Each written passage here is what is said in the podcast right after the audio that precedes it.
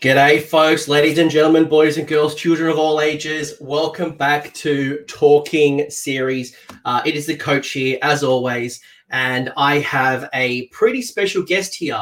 We are talking all things magical supremacy in the cities of Sigmar. It is Hallowheart, and uh, I'll be talking with Michael Clarke. Michael Clarke is a world renowned, well, at least Australia renowned, would be world renowned when the ETC kind of kicks off. But Michael's done incredibly well with the Cities of Sigmar, came seventh at CanCon with Hallowheart. He has dominated people at Summer Smash and, and SAGT, and he is a very good player. So I thought there was no better person to bring in and talk about the Cities of Sigmar and Hallowheart. Michael, hello. Hi, Coach. Thanks for inviting me onto the show, mate. How do we go with the introduction? Uh, it, it, that was fine. It's uh, yeah, um, yeah. No, thanks for pointing out a couple of my um uh, better performances I've had out there. Uh, took a while to build up to that. My first couple of tournaments were a bit embarrassing in terms of the overall performance, but practice makes perfect, and the last few outings I've I've done okay. And I'm pretty sure the world would know your name by now. If the ETC would have happened, Australia would have dominated. Yourself, Liam, Big Wood, you guys would have crushed it. Um, but I'm really excited to talk to you about Cities of Sigmar, specifically Hallowheart, because you and I talked a lot and we did a lot of list teching in preparation for CanCon and post CanCon, and we kind of you know collaborated a lot and shared ideas. And I know you and I had some very different ideas on how we build our list. There's a lot of commonality, so um, you've done very well with your list. Um, you've stuck with Hallowheart. So I really want to kind of dig in and understand how you build Hallowheart. What are the strengths of the army? You know, explore some of the lists that you've kind of pulled together. Um, and, and, kind of like start putting it all together. It's like, you know, what would it look like if you were like a magic elf player? If it's human, we can kind of like play around with that. How's that sound? Abs- absolutely. And I think um, yeah, Hallowheart's really attractive in it, it can service so many different play styles and and as you noted coach we've we've chatted before and you've you've done a different play style different Hallowheart when you've brought it to the table to what i've done. And and uh, we've also seen success at tournaments in the uk with yet further styles. Uh, it's a very flexible army. Cities itself is very flexible but Hallowheart i feel is it takes that flexibility in, in what you can do with it to another level as well yeah, and, and you know, if anyone who's watched this series in the past, they would know by now there is no one silver list. It's not like we're going to tell you the single list that's going to dominate and, and bring world supremacy to mm. your, your gaming table. There are variants of it, but the purpose is really to kind of look at the rule set, understand what Hallowheart is all about, and then think about how to build and optimize and, you know, bring your favorite models into this. Um, and, and that's another key as well, right? You know, I'm not really a big elf player, so I don't want to bring in too many of the elf, like the elf sorceress. Um, but for someone who's who's an elf player, they want to build around that kind of style. So it's pretty cool that you can kind of uh, bring your flair and kind of bring your army to the table. We're just going to show you some of the paths you can take to get there. Yeah, I, I also love that aspect of cities as well. You can you can really let your imagination run wild with conversions, and, and we'll get it uh, later in the show to a couple of my own. Let's, br- let's bring it up now. Let me let, us just get straight into it. Let's let me, let me ask you, how did you get into to Warhammer, um, and then what drew you to to to this, this particular book? So when I started out, I I picked up a Isle of Blood set back in old in the dying days of Fantasy Battle, and really that was around the hobby side. I just wanted to paint some miniatures as a bit of a relaxation, and um, I was doing a bit of that, uh, and then it got parked and uh, put it away.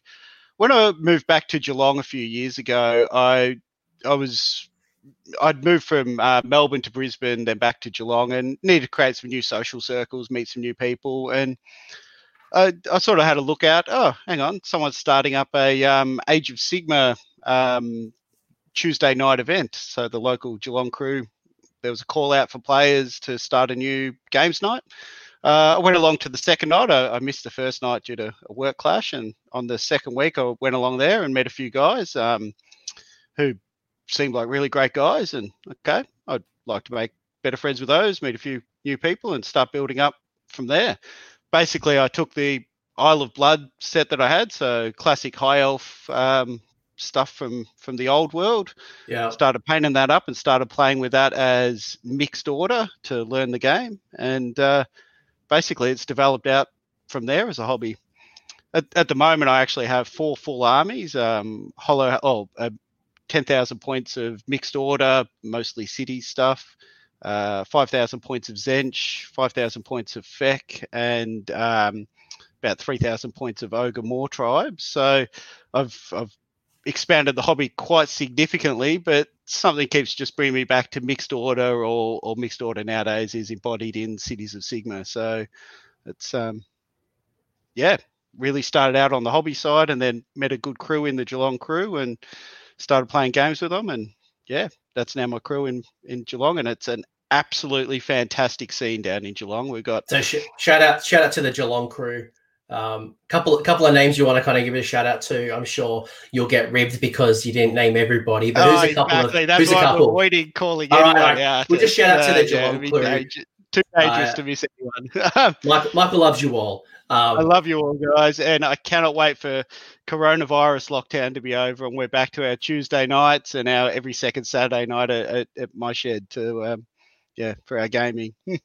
Yeah, that's sweet. And and you know what? Cities of Sigmar uh, is such an awesome. You know, it, it puts you in the mortal realms. It's probably the first book that really truly puts you somewhere in the mortal realms. It has so much conversion opportunities, and ever since I've done this series, heaps of people are tagging me on Twitter and Instagram, and you know, sending me private messages, just showing off their concepts and their ideas of where their army is in the mortal realms and what they've done to kind of convert that.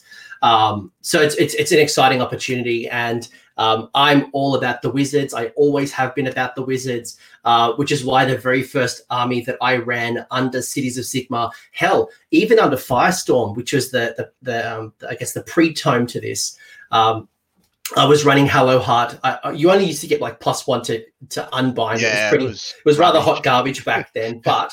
Um, I'm all about the Wizards, so this show to me is going to be brilliant. So, Yeah. um, you've talked about what Drew. Sorry, I, I- think the Firestorm is a good point. Like I, I actually was a Hallowheart player as Firestorm for at least three tournaments, uh, three pretty significant tournaments as well. So there was something about the backstory, the lore, the combo you could do, and, and like you said, the rules at the time in Firestorm were pretty underpowered as faction rules. Yeah. So it was not necessarily about picking power lists, but there was yeah, it appealed. And then the day that Cities of Sigmar dropped and flicked straight to the um, uh, the faction ability, the city ability for for Hallowheart, it was like, whoa! I now have a top tier army to play with. This is going to be fun. No, that's great. You know, and you're right. I mean, um, I famously mentioned a few times on my channel that um, I had bought 2,000 points of Sylvaneth. I built it. The day that I picked up the book was the day that Cities of Sigmar was announced at, I think it was Nova. Um, so that whole thing is on the back shelf. But luckily for me, like you, I've got a bazillion um, points of, of Cities of Sigmar. And I know um, something that you're very proud of is um, you and I were both up for nomination at CanCon, which is the world's largest of Sigmar event for coolest army. So, um, and, and you had an awesome display board. You had, you know, some a lot of conversions. I, you know, I wouldn't mind a, a little bit about your story and what's your Heart all about. Yeah, so my Hallowheart generally has an elf theme, though I've recently also played with a bit of dwarves in there as well. And uh, even where I've used the humans, uh, like Free Guild, I've tended to find elf uh, stand-in convertible models that, that would work better uh, to keep it all in that same theme. As you said, Magro, the uh, we, we both got nominated at CanCon for coolest army, and that was that was my objective at CanCon. I, winning the games was was bonuses as well, but I was really gunning for it, and and uh, my bid for to get into that shortlist for uh, coolest army was very much based around these two models here. So on the left is my converted Hurricanum, and on the right is my uh, Luminarch, and I took both of these in the list to Han- CanCon, um, and, and we'll chat about those that tactically later on, but yeah, I was I had, the vision firstly for uh, the Luminarch um, with the two big ass lasers on it, and and I I almost can't believe I managed to pull it off. I'm so proud of this model and, and what I pulled together. It's um, it must be about a five hundred dollar model with all the uh, bits that that I had to scrape together to put all the different kits to put it together. But it's um,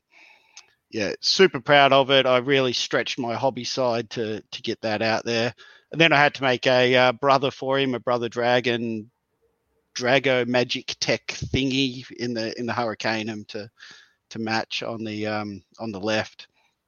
Yeah, which, uh, pretty. It's pretty neat, and I think that's the cool thing, right? Like when I look at my Hurricanum, I um I, I built another one, and I'm using this uh, the, the Celestant Prime swirl around it. That was mm. a good good and fifty dollar model. Um, I'm I've got Demigryphs pulling it. There's another hundred bucks. Uh, but when you look at the army, it's it's well worth the conversions, and um, absolutely. your army is fantastic. Your, your army was great. Uh, thanks, man. So was yours. Yours was incredible too, and, and the display board with the rats coming in under the sewers was, was something something else. The um, I, I think a point you made earlier, you can play cities either as kind of thematically as humans, as elves, or as the wolves, but there's so much potential that you don't have to use those models. You can build it around them. Like one of the things that was kind of drive me to make those two conversions beyond kind of the vision was, well, I, I'm quite an elf themed force and and the classic out of the box models for those two things are uh, uh, uh, don't fit a high elf like look and feel and style. So i needed to make something that was a bit bit more elfy in theme. So elves riding drag uh, elf arch wizard riding a dragon with two uh, big ass lasers pinned to it. Yeah that, that that'll do rather than some human cart thingy All right. Well, you're about to badmouth that, That's where we're into our, uh, I'm, our uh, I'm, about to kick in our styles here. I'm about to kick you off the stream, and I'll just talk the video myself. So I'm just going to nice lightly pivot and ask you. Um, and I'm going to bring up the rules in a second. But what are the strengths of Hallowheart? Heart? If I'm a new cities player and I haven't played with Hallowheart, Heart, or maybe I've been dabbling, um, what are the t- the strengths that, that they bring to the table? Yeah. So the 101 of it is uh, firstly, they tap into cities with an extraordinary range of options in your toolkit to build a list around, um, as, as, per any city. But Hallowheart specifically is about the magic. It's uh, it could be probably the most powerful magic casting faction in the game, with getting very large bonuses if you roll right to your casting and then you could control your opponent's magic barrage, countering you by ignoring uh, one third of their spells. With each five up roll, you can ignore their spells. So that's the core concept that you control the magic phase. You're, you're the masters of magic, and I think Hallowheart. They contend with a few others. They contend with Seraphon, uh, with Lord Kroak, and and maybe um, a Nagash style list, and uh, uh, and of of course Zenshus, uh, thematically their arch enemy in in the fluff. Um, but yeah, between those four lists, uh, that's this is the order version of of powerful magic. If you want to play with wizards casting fireballs, then then this is where you come.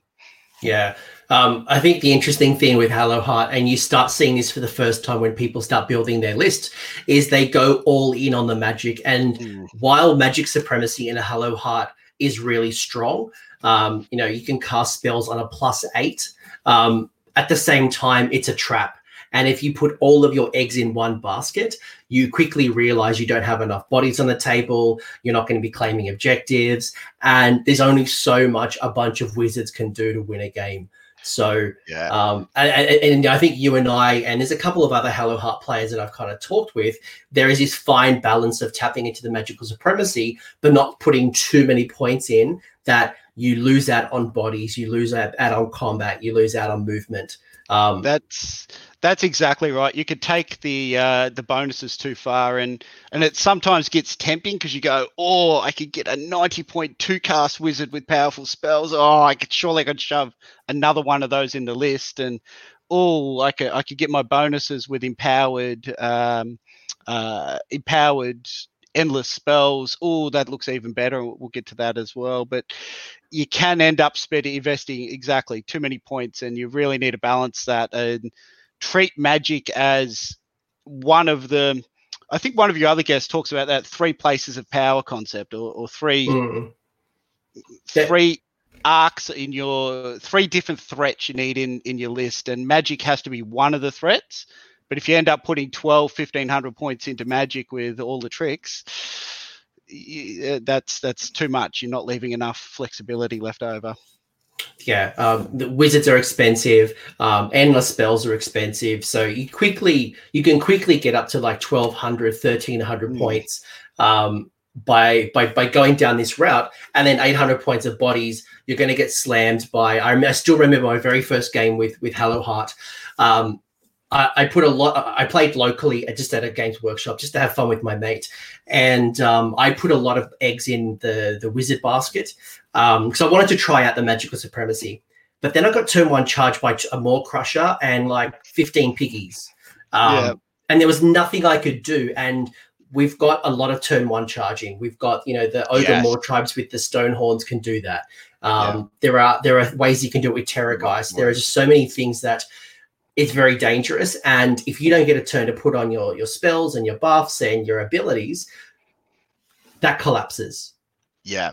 Not, not only that, I think uh, Magic is inherently a dice game. So even with the big bonuses we can get in Hallowheart, it's you're still in random territory and you're still in a single dice roll. You're not you're not diversifying your risk over uh, 60 rolls where weight of dice reduces your your um, uh, your standard deviation of, of, of your rolls, and you can become statistically reliable. Where two dice on, on a cast can still flub. And yeah, frankly, almost every game that I've lost, not every, but vast majority of the games that I've lost running Hallowheart is when I've rolled a double one for a key spell that I really needed to get off. Yeah, there's been um, plenty of times where I've rolled a double one or, or, or a three.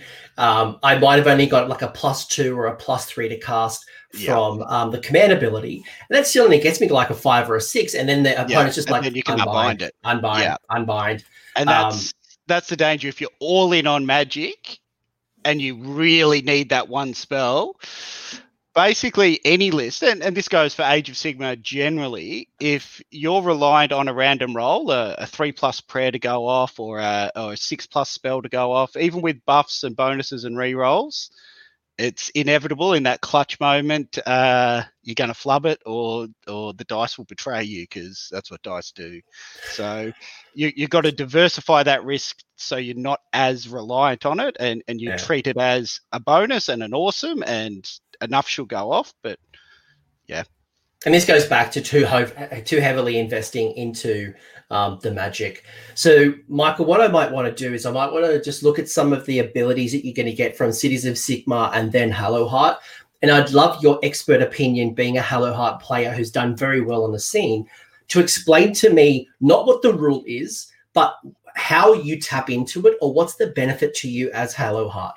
So when I look at some of the things, the first one we've just called out is this empowered by the realm. So your your spells are you know your your um, endless spells are empowered.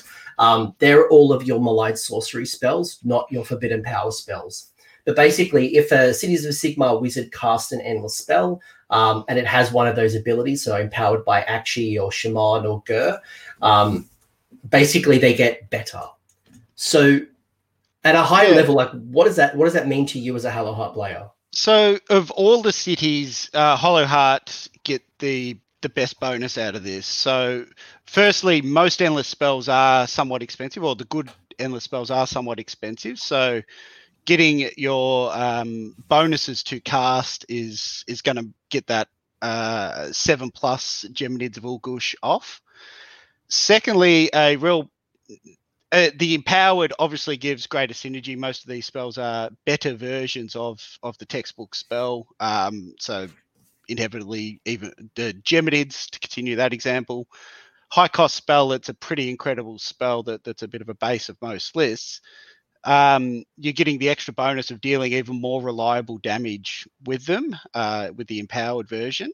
So nice synergy there. Then finally, and again continuing Geminids as the example, um, predatory spells can sometimes backfire. They're a double-edged sword in, in the thing, in the uh, in the game. And if you lose control of a, a, predatory spell, it can backfire and come back onto you. And with uh, Hallowheart, you could get a baseline five up to just ignore that. Uh, uh, that Geminids or that purple sun that just comes back over you, and sure, five up's not guaranteed, but I'd rather at least have a five up chance, a one third chance to ignore a um, a, Geminids effect than than have to face it naked. Yeah, so so we're talking a little bit about the Hallowheart rules that we'll get to in a minute, but essentially what I'm hearing is that um, your endless spells get a little bit better and you don't have to pay for it. So Yeah. shackles can be set up a little bit further. Umbral Spellportal doesn't have to worry about the range. Um, Yeah. Check the War Scroll; they're just a little bit better. So Yeah, um, Soulscream Bridge, which we'll talk about, that that has a longer range, so it gives you a very significant teleport threat range. Geminids is is awesome. The the um other aspect around the spells that that is a bit more subtle is uh, for most wizards you're facing a um a triple choice. You've got your your baseline spell in on their war scrolls, uh, which is usually pretty good.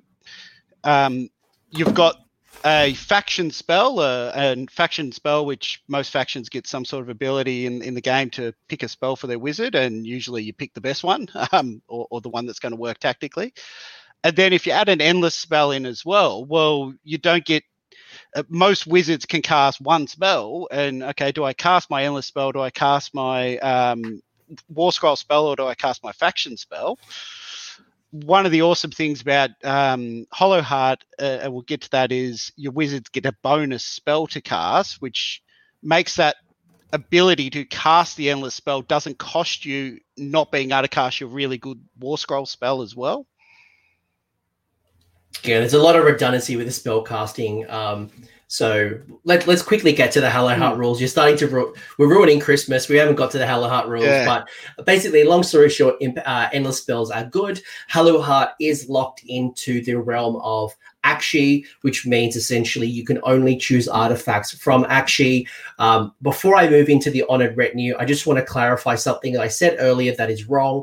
That is, um, these abilities, so uh, Amplify Sorceries does impact the Forbidden Power spells as well. So it's Forbidden Power and the Malign Sorcery. What you're looking for is the Empowered by Aqshy Chamon. You're looking for that on the War Scroll. So um, just fixing up something that I said that I've just quickly realized uh, my brain was not connected to my mouth. Cool. Uh, you've got the honored retinue, which basically means that if your general, uh, if you choose your general and it has six wounds or less, uh, you pick one friendly unit that has uh, that can be its retinue. Uh, the unit uh, can only be five to twenty models, so anything above twenty models can't be a retinue. And essentially, what's going to happen is you can roll a dice every time your general takes a wound or a mortal wound. Uh, if they're within three inches of that retinue on a four plus, they're going to pass it off to the unit instead. So, um, how, how does that apply to to, to Hallowheart? Uh, probably the the specific way it applies is you could take a slightly more squishy model as your general. Um, uh, so, say a sorceress or a battle mage, which is usually pretty squishy, five word model with no real save. Uh, if you put them near a bodyguard and, and use the loyal shields rule, you can pass off that wound and, and they become a bit more survivable to to stay in the game. Uh, one of the kind of 101s of uh, Age of Sigmar generally is kill the support heroes. Uh, so your opponents are going to be gunning for any squishy five wound, low armor save support hero that's hiding in in your back line. And so, yeah, if they are, if you've picked a battle mage or sorceress to to get the advantage of the extra spell casting in Hallowheart, you can you can add them as your general here and and make them a bit more survivable. Yeah, so if you take the Hurricanum or the Luminarch or a Sorceress on Black Dragon, uh, they have more than six wounds, so they're not going to be able to be a, be a part of that. But if you are going to take, as you mentioned, a Battle Mage, a Sorceress, uh, a Knight Incantor from Stormcast, Mm. um, they're going to be able to pass off those mortal wounds, um, which is awesome. Yeah, there's a few other variants of that which we'll get when we get to my list that that uh, that have Yeah. benefit as well when you take a non-wizard hero like the Anointed or the Rune Lord. But Yeah, and, and that's and that's my general. I, I take the Anointed on foot. yeah, Um, but long story short, if you take a smaller foot troop, um, not only will you get lookout surf for the minus one to hit, but you'll also get, be able to pass off mortal wounds if there is that honored retinue. Um, the the o- the other advantage of this, um, again in the more subtle gameplay, is you would tend to keep your foot hero then with the core of your army um, Yeah.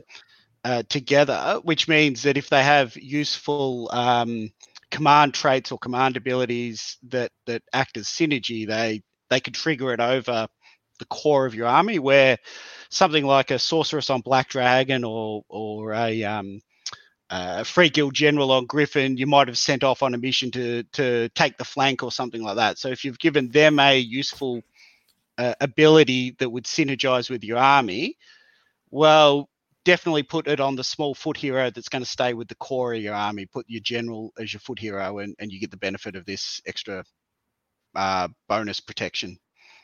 Yeah, well, not only that, but you know, the other benefit is going to be this rule called Wise Counsel, where basically at the start of the hero phase, if your general's within three inches of the adjutant, um, or adjutant, depending on um, how you want to say that. But the adjutant, you roll a dice, I don't know, four plus, you get an extra command point. So, um, which is super fascinating as well. Yeah, and and generally I just go for lieutenant because I uh, stuff up adjutant, adjutant, whatever. Uh, so lieutenant. um, the yeah, th- this gives you an incentive to take two of your small heroes, keep them together, keep them near the retinue. What it does require is, however, to be carefully thinking in your deployment phase okay, where's my retinue going to go? Is that where do I want my general to go, and where do I want the lieutenant slash adjutant to go?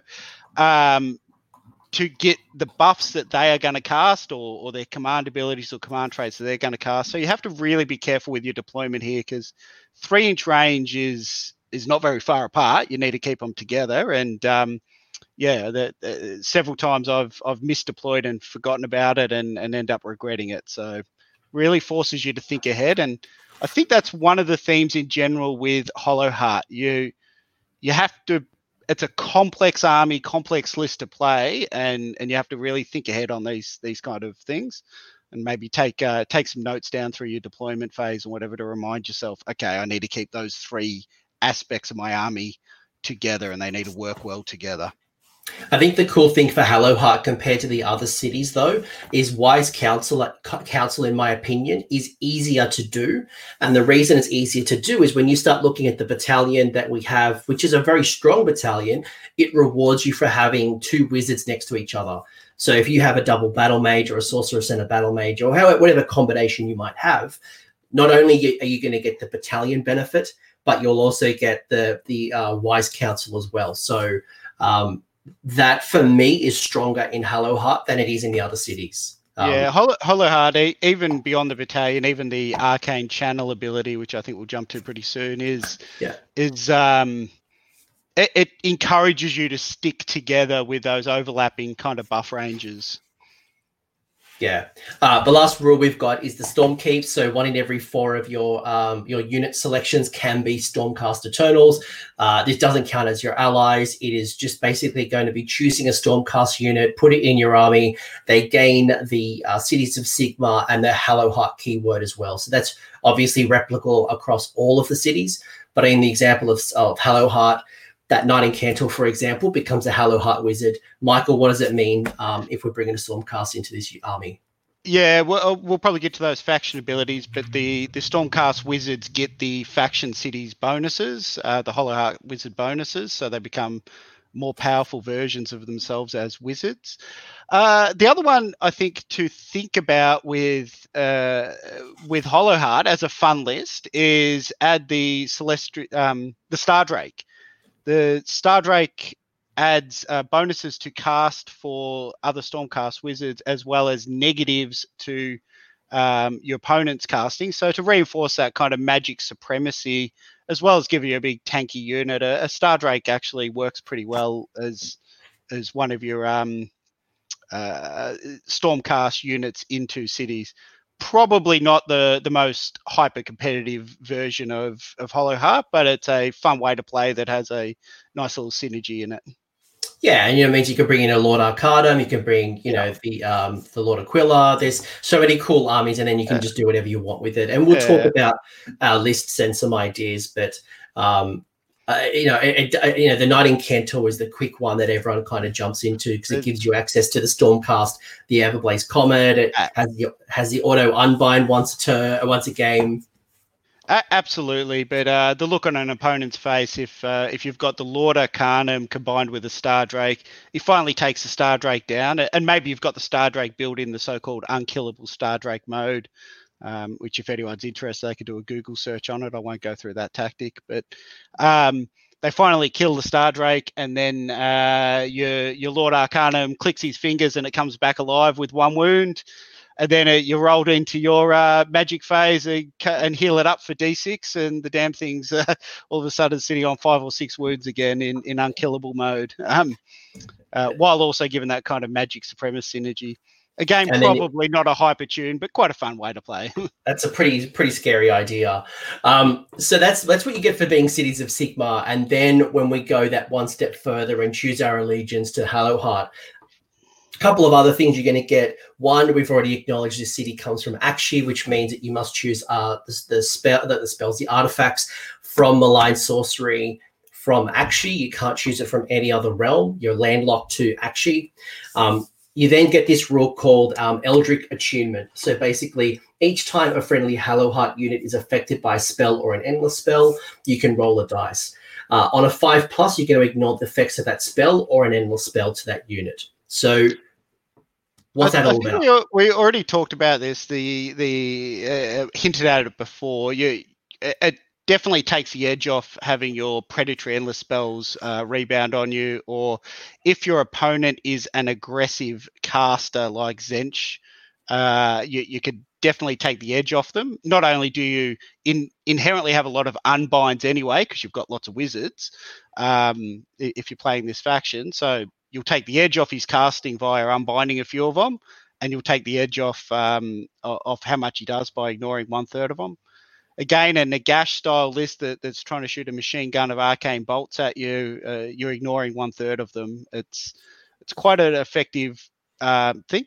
It is a little bit situational because across the overall meta, majority of spells, uh, not all, but majority are generally buff type spells rather than uh, aggressive type spells. It's only some factions that genuinely use hardcore aggressive magic. So sometimes you'll you'll find you'll barely even use this, um, e- even if the the uh, opponent has aggressive magic. For example, FEC. FEC can be built quite strongly around a magic type build with a lot of bonuses, but basically all their spells are buff spells, which this has no no use in in mitigating.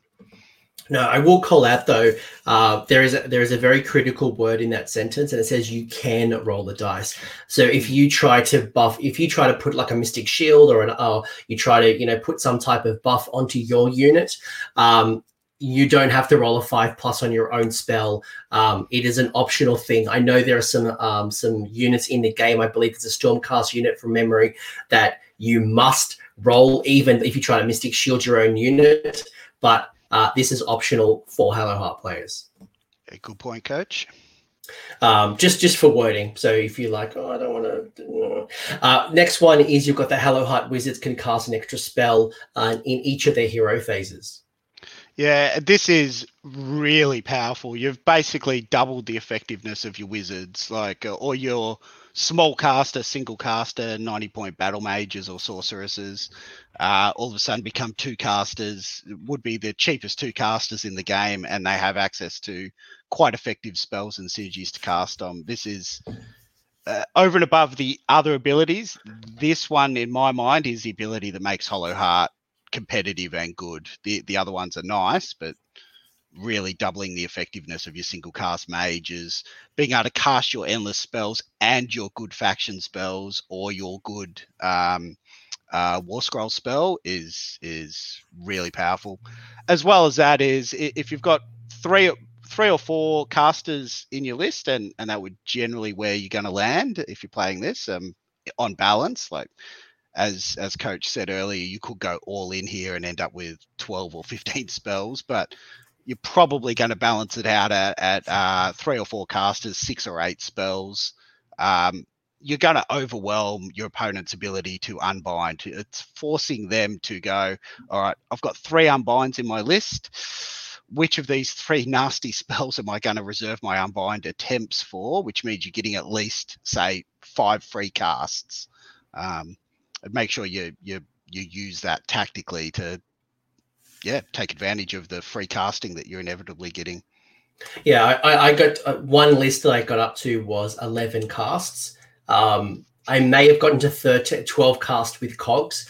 Um, no, was it cogs? Yeah. Long story short, I, I, regardless, even when I when I was at 11 spells in one particular game, it was way too many. Um, I yeah. ran. I, I, found out that I was I was running. I, I had run out of good spells to cast in the right situation. So while I could do all this damage, when it kind of got to spell seven, spell eight, I, I was doing rubbish. So yeah. you know, really, that seven to nine was kind of my sweet spot. Yeah, seven to nine is like my sweet spot. But um, I, I think that's right. You end up with inefficient. You're just casting the whatever spells a, a, bullshit Mystic Shield or an Arcane Bolt that doesn't actually change the game. At best, if you don't outright just run out of spells to cast, even with eight, sometimes you're out of range. In turn one, in particular, you can't actually effectively cast your shorter range spells. Um, yeah. No, that's awesome. And before I move on to the last ability, I will say what's really cool for me is um, I would take a lot of redundancy. So there was some particular spells that I really, really wanted. Um, Ignite weapons, for example, is one that I really wanted. Uh, by having double casters, it meant that I could have at least two, if not three, Ignite weapons. Doesn't mean I could cast three Ignite weapons a turn, but it means that I could choose um, which is the right wizard to cast at the right time. Um, and yeah. that was really powerful for me. A- absolutely, and you, have hinted on um, another rule that synergizes in here that Hallowheart wizards get to pick two of their faction spells, not just one. Uh, so you get a lot of flexibility, and you can build redundancy. And I think it's actually quite important to build redundancy into any list that uh, uh the synergies are based on a five wound model with uh, with no armor save or, or a six up armor save. It's uh, they're going to die. Um, your opponent's going to target them. They are going to die. So you need to have some degree of redundancy in the late game to be able to get some some nice buffs up. Yeah, spot on, spot on. Uh, the final one we'll talk about, and this is we've kind of already alluded to this, the arcane channeling. So you can use this command ability at the start of your hero phase. If you do so, pick one friendly and uh, Hallowheart Wizard hero and roll a dice that wizard suffers uh, a number of mortal wounds equal to that roll. In addition, until the start of your next hero phase, you add that roll to the casting roll made by friendly Hallowheart wizards while they're within 12 of that wizard. Now, before Michael, you explain something, I will call out that this rule has been FAQ'd. So uh, we'll talk about the FAQ version, um, but do go check out Games Workshop's FAQs to see um, what we're going what we're about to talk about here. So, so probably probably first off, when this rule first came out, it was eye-wateringly good, and, and we'll talk about how the fact uh, it was bustedly good. It, it was, was, so busted good. to hell. Like, uh, yeah, I, I was actually kind of uh, starting to prepare my um uh, my victory speech for winning CanCon. Like it was so powerful that that yeah, it's um uh, you could expect to to dominate. Um, the the hint in the rule as written on the page before we get to the fact is twofold. One, you could uh, you could ignore those rules, uh, ignore those mortal wounds that you take. So, for example, you are from Aqshy, and, and we'll get to the artifacts. But maybe, maybe just, just to avoid confusion, maybe we'll just uh, talk about the yeah, like, that's probably today rule. Yeah, yeah so just, today, just so someone doesn't. Yeah, so the today version of it is you cannot, or if you ignore any of those mortal wounds, for example, you you pass them off with the honored retinue or, or an ignax scales or any other thing that ignores the mortal wounds, then you don't get the bonus. You only get the bonus for the number of wounds that you your wizard actually suffers. The the constraint that that creates is the risk of your little five wound wizards. Um, basically, you you if you use arcane channel you roll a five or a six they instantly blow their head off with yeah. channeling that magic so instant death uh, which i've uh, done which i did a CanCon actually for lols. which you can do and in, if you're desperate you you um you can put the arcane channel on them if you absolutely need to roll the dice to win the game but to take the gamble sure do it but you don't want to be doing that turn one or two and blowing your wizard up Um, the second aspect that that got nerfed out of this is you can only do it once. So you can only spend the command point once uh, per hero phase rather than as written technically multiple times. That, of course, now makes it risky. You spend a precious command point and you roll a one, and you get a grand total of one to your bonus to cast. Um, sure, better than none, but it's cost you a command point and it doesn't bring your reliability, statistical reliability level up high enough to to make sure you get those seven, six plus, seven plus spells off in in a range that cannot be unbound. So it, it becomes a little bit um a little bit swingy if, if you only get a small roll on your arcane channel and then yeah you flub a, a, one, a two roll or a three roll on a key spell and you get unbound so let me let me break down the process for everyone. So start of the start of the hero phase, I'm going to do arcane channeling and I roll a dice. Now let's say I'm going to do it with my hurricanum, my hurricanum. So there's no there's no mortal wound safe there. So I roll a dice. Um, uh, I roll a dice and it's a four. Now my hurricanum doesn't get plus four to the cast because it's only the other wizards within 12 mm. inches that get the plus four. Um, now that Hurricanum, if I roll a four, is going to take four mortal wounds. If I had Ignax Scales, which ignores mortal wounds on a four plus, it's the total damage that it takes. So if I if I save two of those four wounds, it means I'm only getting a plus two, even though I rolled a four. So it's based on the damage that the Hurricanum received. Um, I when I do it with my Hurricanum, I would opt to not take my four up.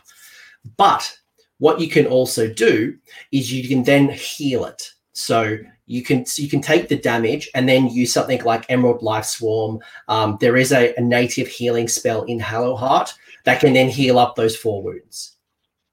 Are you yeah, confused I, yet? Are you confused yet?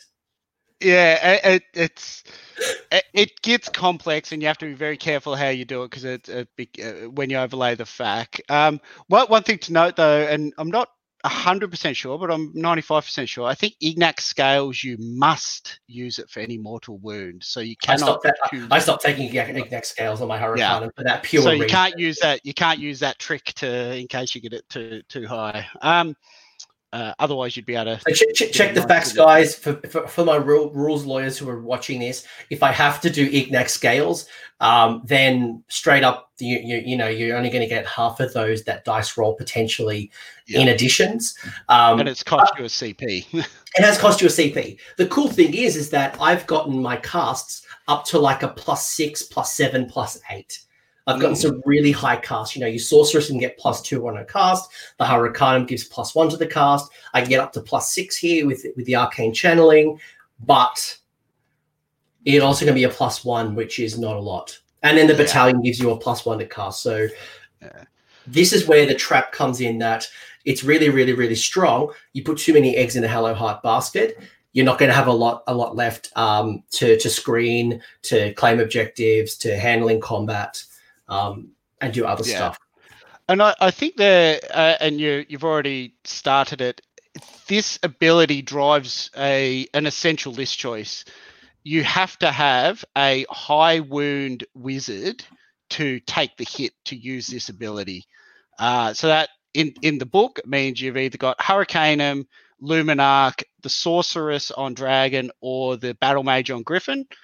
Frankly, Battle Mage on Griffin's pretty average. It's sorceress. It's hot garbage. The sorceress still can maybe work, but nowhere near. It's really. If you're, dark, if you're, if you're running a pure Darkling Coven, yes, the sorceress yep. on Black Dragon's good, but for anyone else, nah. No. And and Darkling Coven itself, yeah, yeah, it's hard to make that super competitive. And then, uh, so really, it drives a list choice that you need one of the Luminarch or Hurricanum or both. And and I actually took uh, took both uh, to CanCon, where I know Magro. I think you just took uh, took the Hurricanum, and, and we'll chat through yeah. benefit of both of those as we get to this build stage. So yeah. really, that that instantly sinks 280, 290 points instantly into your list, and it starts to drive your list construction. That, that you need to pick one of those two as as the core to use that ability. Now, luckily, they become two casters themselves, and and therefore look quite efficient and and get other synergy from the other Hallowheart rules. And both of them buff your magic phase one way or another anyway. The Hurricane buffs your spell casting even further, and the Luminarch gives you uh, greater control uh, by buffing your defensive magic, your unbinding. Before I bring up your list, Michael, and we talk a little bit about the construction and then putting everything we've just talked about into practice, uh, I'm getting some questions in the chat that I think is really relevant and topical right now. And, and that is people are curious about, we've talked about the magical supremacy of Hallowheart, but how does it stack up to the likes of Seraphon, um, your um, your Lord of Change and your, you know, your Tzeentch? Um, because because Seraphon currently is dominating when you look at Tabletop yeah. Simulator. Uh, we're seeing yeah. you know uh, the Starborn uh, Lord Kroak really really dominating. Um, yeah, I've I've had two recent games against that list, uh, and I got my butt handed to me both those games. Um, is that from uh, inexperience that you have? You know, you're learning and you're trying to understand it, or are you just finding that they just do it better than us? Yeah, I I think it's uh, the first game definitely uh, chalked up to I had no idea what it did and huge mistakes and and we uh, the mate I was playing with we were playing in the spirit of I'm learning how to do it so it wasn't a competitive cutthroat game. The second one I I was a bit rusty, made a few mistakes, but uh, he played it better. He had he could stuff my magic down. Luckily, he had an arcane in his deployment, so Kroak got he's unlimited range unbinds with I think plus three or plus four, and he could just shut my magic down totally um, with four unbinds and and not. You, you can Hallowheart can survive not getting all your spells off. Um, like if, if you only get half your spells off, okay, you, you're still in the game and, and competitive. But if all of them get shut down through either poor dice rolling or, or your opponent being able to stuff you, it you do start to push uphill a little bit, uh, a little bit there. Um, yeah. Look, yeah. look. If you if you get a really good roll with magic, the the arcane channeling, and you've got you enough spells to cast, you will be able to eventually you will be able to dominate in magic. But um, would I say they go toe to toe? I think, um, but at the same time, Seraphon is probably all in on the magic. If you're building the Starborn Kroak, um, yep. Not talking about the coalesced. If you're going Starborn Kroak, um, and this is not the Seraphon show, I think you can go toe to toe. And I think things like the Luminarch and there's there's some tools that you have that will help us. Um, and that's this I, is probably. I, I, it is a it's one of my tougher matchups for sure. One, one of Hollow yeah. Heart's tougher matchups. It's not a auto lose. I, I, actually think it's going to be a balanced 50-50 that will ultimately come down to player skill and a bit of luck on the dice, uh, which which is what all good games do. Um, if if you're against a, a top player playing a um, uh, a optimized Seraphon Kroak list, it's we can win it. It's not a you don't don't give up or walk away from the table. There is there is pathways to victory. It just won't be an easy win.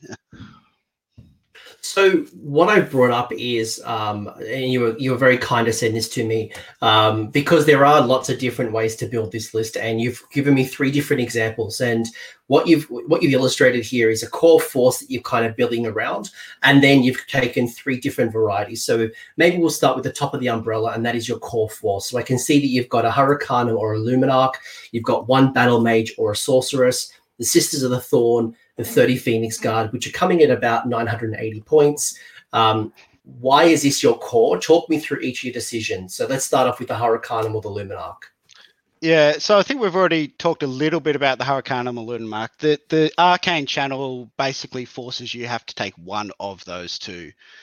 The and it's actually a really tough choice. I, I think most players default to the Hurricanum and and I've probably default a little bit more to the Hurricanum than Luminarch, but only by a smidgen. The Luminarch has, in my mind, a better scroll spell in Pha's Protection. Um, for the playstyle, you put Pha's Protection on Phoenix Guard and they get the minus one to hit. That's a, a pretty significant uh, defensive buff. On top of it, six up ward save. The other thing I like about the Luminarch well, the other two things I like about the Luminarch over the Hurricanum is it six up uh, DPR save or ignore damage save effectively adds two extra wounds to it. So the Hurricanum's an 11 wound model, so is the Luminarch 11 wound model, but with the uh, ward save or the, the DPR save, it statistically becomes a 13 wound model. May not sound like much, but those two statistical extra wounds when you're you're getting blasted in the early game by long range magic or a um, uh, or, or, long range missile fire from Kharadron or, or a Alpha striking Flamer Horde or something. Those statistical two extra wounds can can make the difference between the damn thing surviving to versus being sniped off first turn. And given that it's the linchpin of your army, it's uh, I like it there. The other thing I like about the Luminarch is all of these list versions are high drop, uh, like 10 or 11 drop mostly, which means you usually have no choice of turn, which most of the time your opponent puts you in as as first turn, so they gun for the double. Um, it's usually a good choice for your opponent to give you the first turn. A lot of your damage spells are 18 inch, you're a bit out of range. It's uh, there's only certain builds that can have an effective, really effective first turn in in here, but we'll get to those. It's interesting the you say that because actually gives you I would... a 30 inch laser to to actually start chipping some damage out of those backfield heroes that he's that he's hidden away.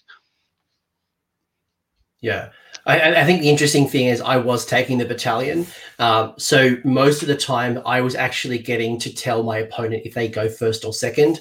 Um, in the average game, I wanted to give up first turn because I want them closer to my spell casting. Uh, absolutely. Uh, if, if I t- if I take in most scenarios, if I take first turn, that is one less spell casting turn. However, I can do some buffs but I'm all my damage stuff. I'm really limited, so um, yeah, keep, keep that in mind. Absolutely, with with a high drop list, and, and I've almost always played high drop lists, and, and I haven't taken the the uh, battalion as as a variant on coaches. Um, with a high drop list, you'll usually be given first turn, and you usually can't do much about it. But yeah. I try and build the lists around and the later variant 2 and variant 3 give you uh, some pretty significant options to be a first turn threat through the Soulscream Bridge that makes the opponent mm, question you. Variant 1 and 2 both have geminids in it uh, which means if you get double turned you put the geminids out in the midfield and you roll the geminids over to deal uh, when your opponent wins the turn roll and has double turned you you roll the Geminids over and debuff his army, so you can you can take the hit of your opponent double turning you back. Um, obviously, 30 Phoenix Guard in the core uh, are usually pretty tanky. You could take a bit of a hit, though they do melt a bit under a, a sustained double turn, but uh, they, they can take it a bit if, if protected by screens. And the, and, and the reason and, and, the reason they do that is because they have a four up additional save after their yeah. regular save. And so the the variant two and three both have the Soulscream, which gives me an option to do a first turn go aggressive, uh, potential alpha strike or, or other aggressive type movement. Variant one it was interesting and it was specific for CanCon. In CanCon, we had access to uh, Mirror Pool, which was a teleport spell. We were playing in the realms and had the spells. And the first turn shenanigan I would be pulling there would be to teleport the Sisters of the Thorn forward, usually the Sisters, but sometimes the other wizards, and then cast Geminids from quite a forward range.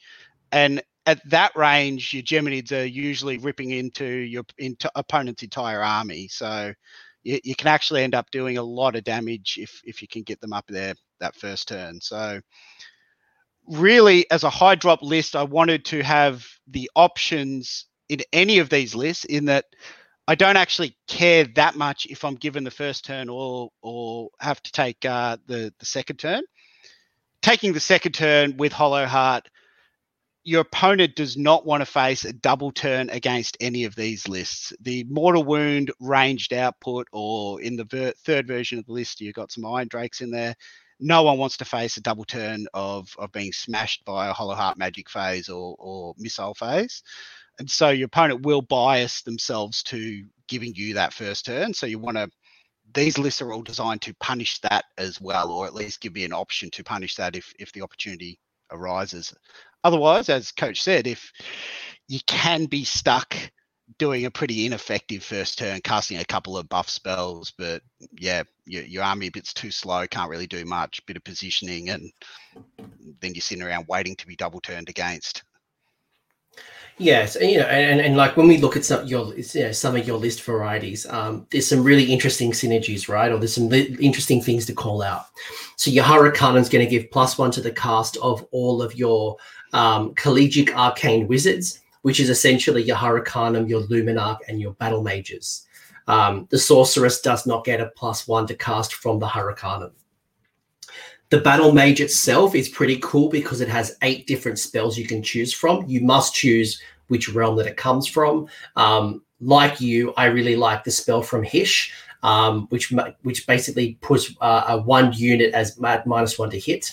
Um, but there are some other cool spells. I took one with um, from Chamon, which was like a a D6 fireball. Um, you've got the spell from Ghur, which allows you to get plus two to your run and charge rolls. Um, That's my favorite of the lot. it's a great one. Um, there's a whole bunch of different ones, and considering it synergizes really well to the Hurricanum, it's a it's a nice little power pair. Um, if you're willing for the Hurricanum to kind of hang around, and the Hurricanum has great spells on it as well. Yeah. On the flip, on the flip side, you've got the Luminarch, um, and the Hurricanum does a whole bunch of mortal wounds as well from its from its shooting attack.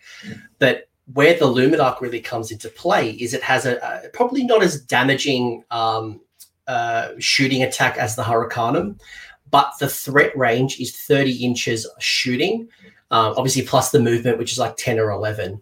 Um, so the, the the Luminarch has a, a will really concern people. So if you're talking about dealing with Kroak, um, you deal with Kroak or that Lord of Change not by trying to go toe to toe with the magic, is you're popping them with Shadow Warriors. You're popping it with that um, that Luminarch laser beam. Um, yeah, that's Geminids how you have Geminids with 26 inch threat range. So you got Geminids with 26 inch threat range, Luminarch with 40 inch threat range. Um, uh, your, your Shadow Warriors appearing anywhere with 18 inch threat range, 9 inch from an enemy. Usually between those three sources of damage, you can probably snipe out a key support hero if you focus on them, if your opponent's done. It probably won't kill a Kroak uh, if he's protected by some Saurus Guard, uh, but it's going to worry Kroak a bit at least. It's going to force your opponent to defensively wrap Kroak to to allow that, and and Kroak won't like taking two turns of that for sure. He it will force your opponent to then take out those threats to Kroak and that leaves your core of your army, the rest of your army, to to start dealing with with the rest of his army. Yeah. Um, if we stay on for a moment, Coach, roll back up on the core. We didn't get to the other bits. So 30 Phoenix Guard almost uh, probably don't need to be over elaborated. They're, they're the. No, um, no, no, no. I, I wouldn't mind elaborating for a second. No, there's, there's a good point I, I wouldn't mind calling out. And a, a lot of people who are watching these videos probably hear a lot of people talking about Phoenix Guard. But in in Hallowheart, I think they're they're needed more than ever, and there's a key reason for that. Um, and that is that you know this Hurricanum, this mat, this battle mage. Um, if you do a double, you know, Hurricanum and Illuminarch, that's a big juicy center in your army that's worth a lot of points. And if you don't have something that can kind of protect them, there goes half your army. I I think it's protection is one thing, and and there's various ways to protect, and Phoenix Guard as as defense is one of their roles, but I think it's more you're going to be sinking at least six, seven, maybe eight hundred points uh, into Magic, including yes. your um your um uh, endless spells. Phoenix Guard are not a defensive unit. They that's not their role. They are a multi-purpose unit. I, I sometimes see uh, on various threads that oh, Phoenix Guard they're just a defense unit. No, they are the best multi-purpose unit. And if you've sunk 600 points into one part of your army, you need a multi-purpose unit.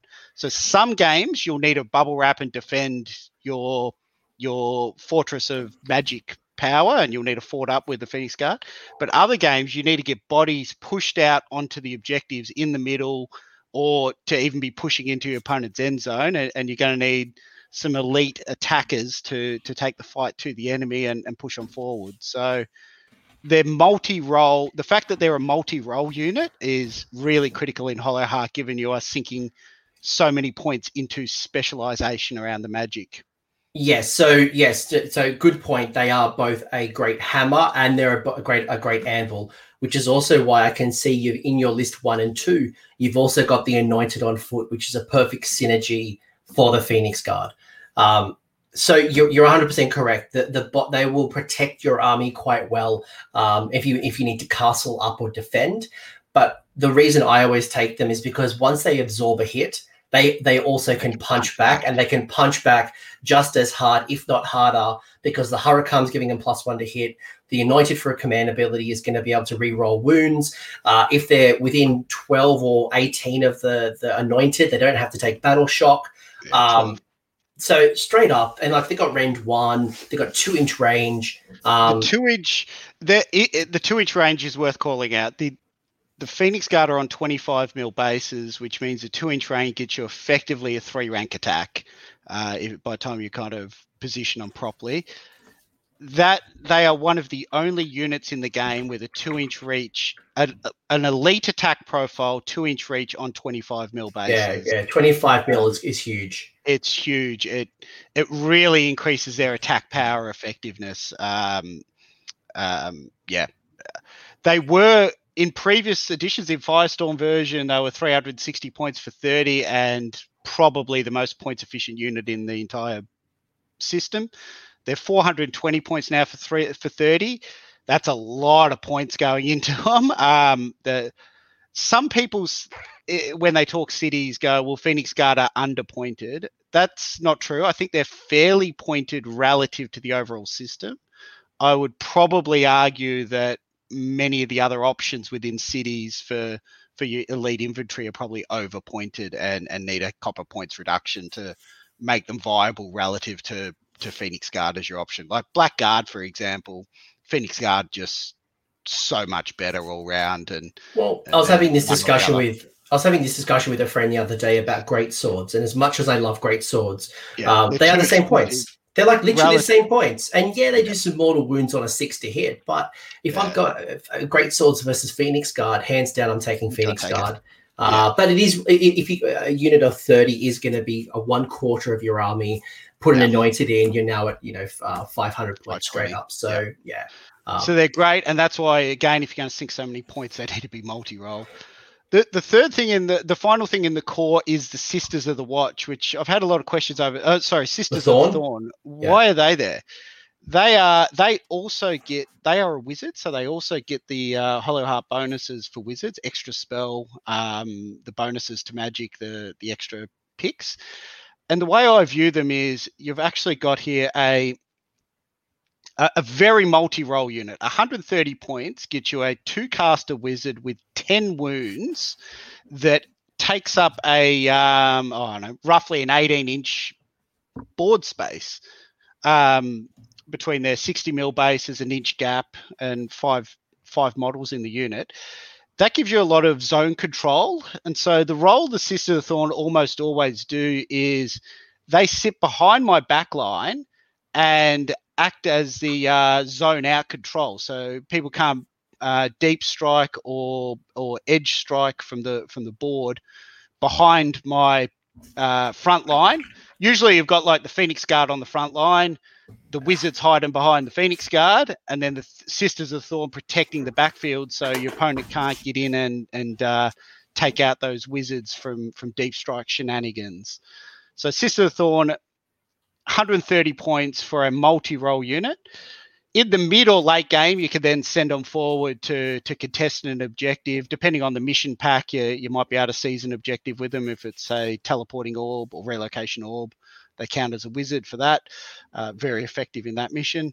Um, and as well as that, we'll get to it. They, they do synergize with the Eternal Guard as well in, in one of these builds pretty well. So for 130 points, you get a lot of value in, a, in another multi role unit there. Yeah, no, that's great, and, and I can see you've got a whole you've got a whole bunch of endless spells, which I really love. You know, I can see you've got combination of things like Geminids, which you've already talked about, is a great damage dealing, but also a debuff either the minus one to hit or the minus one damage. Um, you've got Palisades there. You've got uh, Soulscream Bridge. Um, I know I really enjoyed running Outworld Life Swarm. Um, there's a whole bunch of endless spells I love running. I just, that's just my favorite thing in the world um, is running. N- nothing makes me more happy than throwing endless spells at my opponents. Um, yeah. Talk me through I, some of the other. You know, you've obviously got the Soulscream Bridge and you've got Palisades. Um, you know, what's the strategy or what's the ideas so, behind that? So Palisades uh, ended up. I had 50 points spare. I wanted to position for a triumph, so I didn't want to fill out with, say, Aether Wings or or a 50 point spell. 1980. I tend to build most of my lists at 1980 um, or 1970 to to fish for a triumph. I've, I find them good value uh, for sacrificing 20 points. Um, the Palisades basically just was was a point filler, and I don't think I cast it a single time at CanCon. It ended up just being a waste of wasted space, to be honest. Um, uh, it can be effective if if you're playing a control style, which is what I was intending with that list, but it just situationally never really came off. It tends to be quite situational if you can block up a couple of bits of terrain, put the bridge in front, put the palisades in front, uh, and you and your opponent can't get through the downside, the big downside to Palisades is it's a five cast, which means if you're critically using it to block up an opponent's kind of pathway of movement, they only need to cast roll a six to unbind it if it's a real critical move. And if it's not a critical move, then well, does it really matter? So if it's a critical move, your opponent will get rid of it uh, unless they're unlucky and if it's not a critical move, then it doesn't really matter. So I, have struggled to find value with Palisades, unfortunately. Um, I mean, I mean, if they if they try to unbind it, then there's one less spell they're casting. One less spell, um, I suppose. And because it's empowered by the realm, also on a five plus, the opponent's going to be minus one to hit um, from that that radius. So yeah.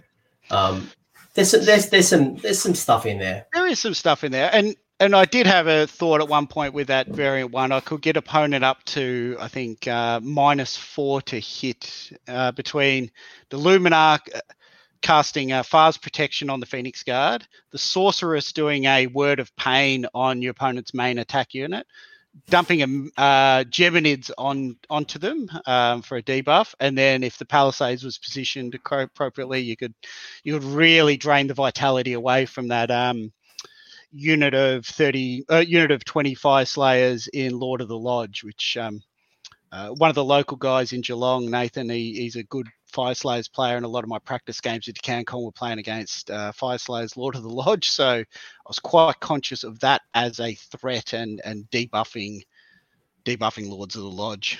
Um, the uh, the rest of that that first army, you've got the anointed. The, sorry, I took both big units, so the Luminarch and the Hurricanum, and the primary reason was I wanted both conversions and and gunning for a coolest army nom, but there was a genuine tactical reason as well.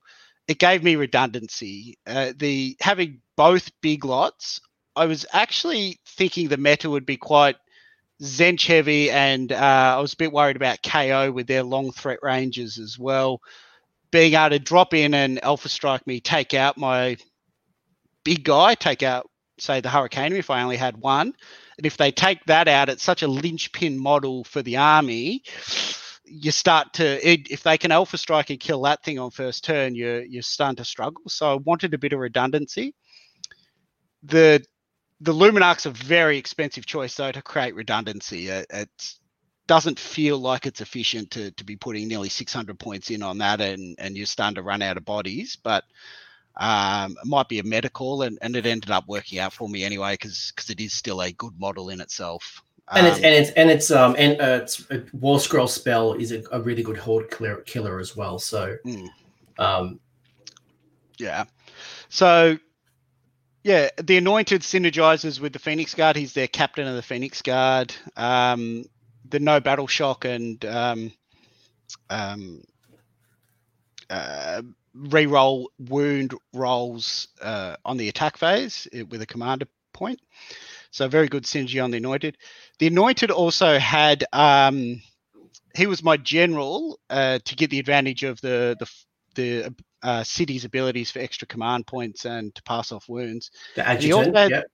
and he also had um, thermal rider cloak, and we we skipped over the artifacts, but thermal rider cloak tends to be my go-to artifact in in uh, in Hallowheart, limited to Aqshy, and for the anointed, my my theory of the hollow the thermal rider was very much to contest those hero missions. Um, three places of arcane power, and uh, I'm not sure if there was one or two in CanCon, but he's quite fast moving. He can keep up with the the um, Phoenix Guard and jump to the front lines if he needs to.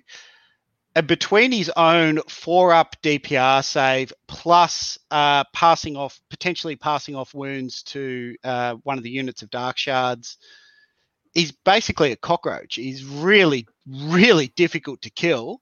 Difficult to kill to the point of opponents won't even bother. Like to Yeah. kill a small foot hero with that much protection, they won't bother.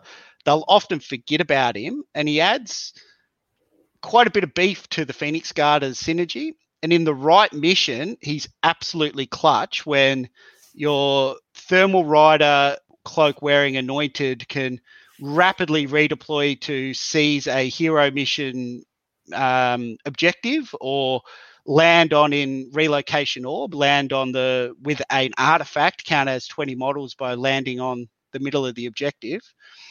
It's um it's a really powerful option to have. So that's why anointed wearing the thermal rider tends to be a, a kind of go-to option for me with the flexibility that that gives. Yeah, I, I, I, I also take the thermal rider cloak, but I'll often put it on things like the Hurricanum because one of the things that I found with my army is that I kept getting bogged down with my battle line. The Hurricanum wasn't able to move up fast enough. So it Mhm. allowed me to be able to fly over my screens and move where I needed that Hurricanum to do a whole bunch of mortal wounds. So um, obviously, you know, what we're doing here is we're kind of showcasing some different ways to do this.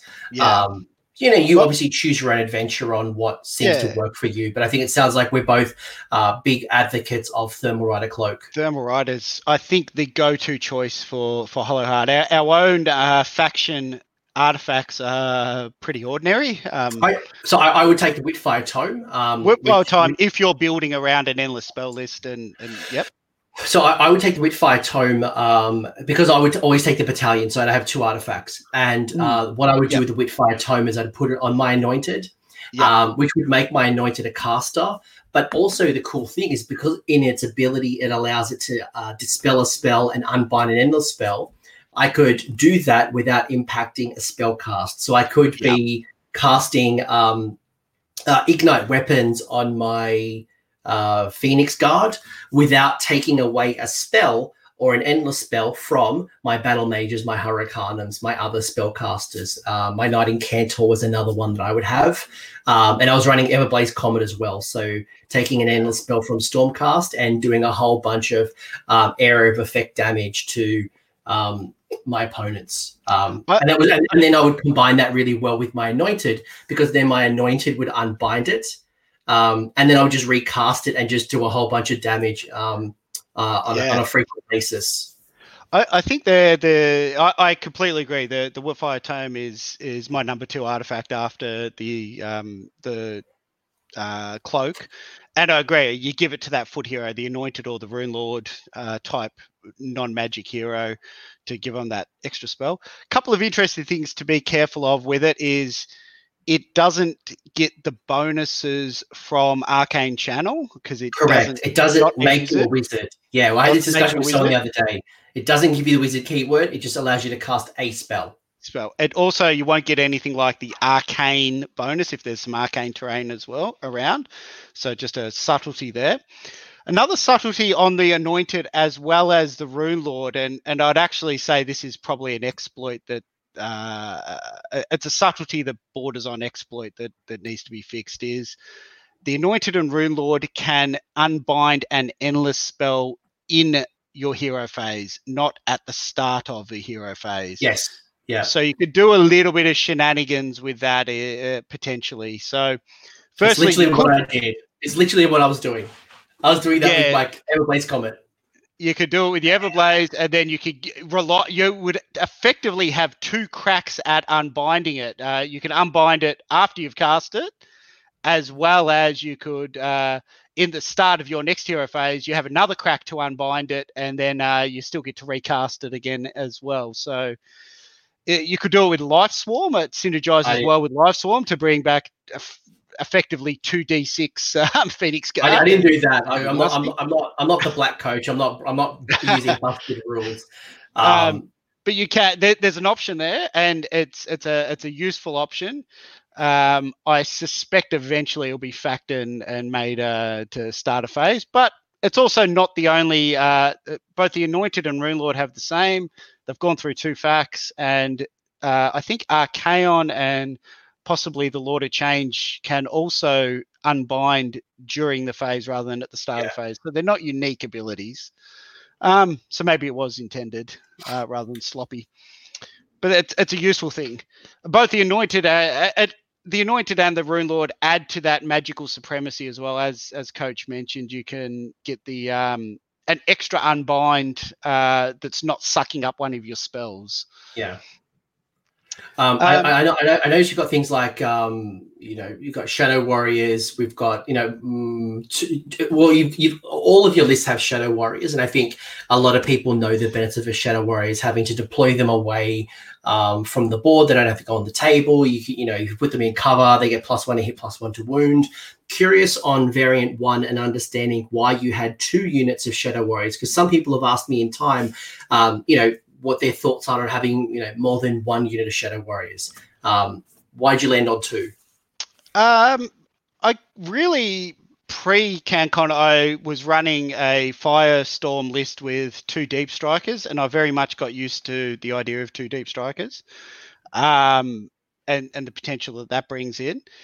I also um, was running pre CanCon with three units of screens or backfield of some way or another. So two dark shards obviously are the screens, and if they deal some missile damage. So so nice bonus, but basically they're just bodies um, and board control. And I thought, well, okay, if there's any kind of mission or if I'm in a matchup where I'm going to get alpha struck hard, I need to protect those Phoenix Guard with the layers of screens.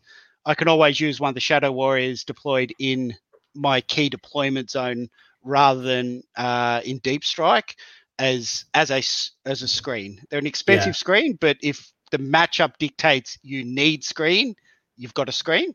Yeah. The other the other thing, and I talked about it a bit with the Sisters of the Thorn, that I use them as a zone control. Two units of Shadow Warriors give you a lot of zone control. You you can put them both on the flanks in, in such a way, if with careful deployment, that you can um, zone out a, a significant amount of effective board space from your opponent doing anything teleport or deep strike shenanigan with. Finally, uh, if you want to kill, if you need to kill those uh, support heroes, you've got the the Geminids, the Hurricanum, the the Luminarch's laser, and if you desperately need to kill something, drop two units of Shadow Warriors in front of it yeah. as well and, and fire into it. Um, if they end up dying the next turn, so be it. If you've taken out that absolutely critical uh, buff piece um, they ended up flubbing uh, in in my game six at CanCon. I um, uh, was facing Tzeentch with a Gaunt Summoner, and, and I had the first turn. I got five wounds off it, and the Shadow Warriors drew their bows and flubbed. But um, uh, yeah, that that was exactly what they were there for to to give me twenty shooters to just extend that threat range and take out those support heroes. Yeah, the really good call. Another endless spell that I want to call out that I'm um, I think is a great uh, piece in this army as well.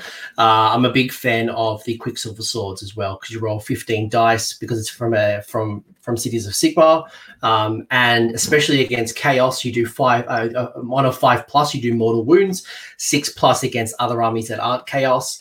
Um, you can throw it through a number of spell portal Yeah. um, and do some good damage because it has an area of effect as opposed to having to touch an opponent with like the the pendulum or the uh, the the purple sun. Yep. Um, I- if I had my time over, I'd dump the palisades and take uh, the swords for sure. For Uh, 30 uh, points, it's like it's a it's a no-brainer. It's so cheap.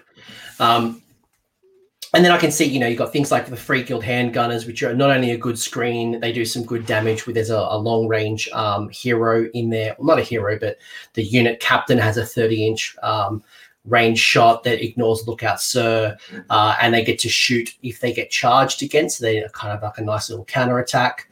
Um, you got some Yeah, high it's, a, movement. it's a very nasty hedgehog putting 10 free guild handgunners as a screen in front of 2. Uh, 2.9 inches in front of Phoenix Guard. So your opponent charges the free guild, obviously gets takes a few wounds as as a, from the free guild stand and shoot rule.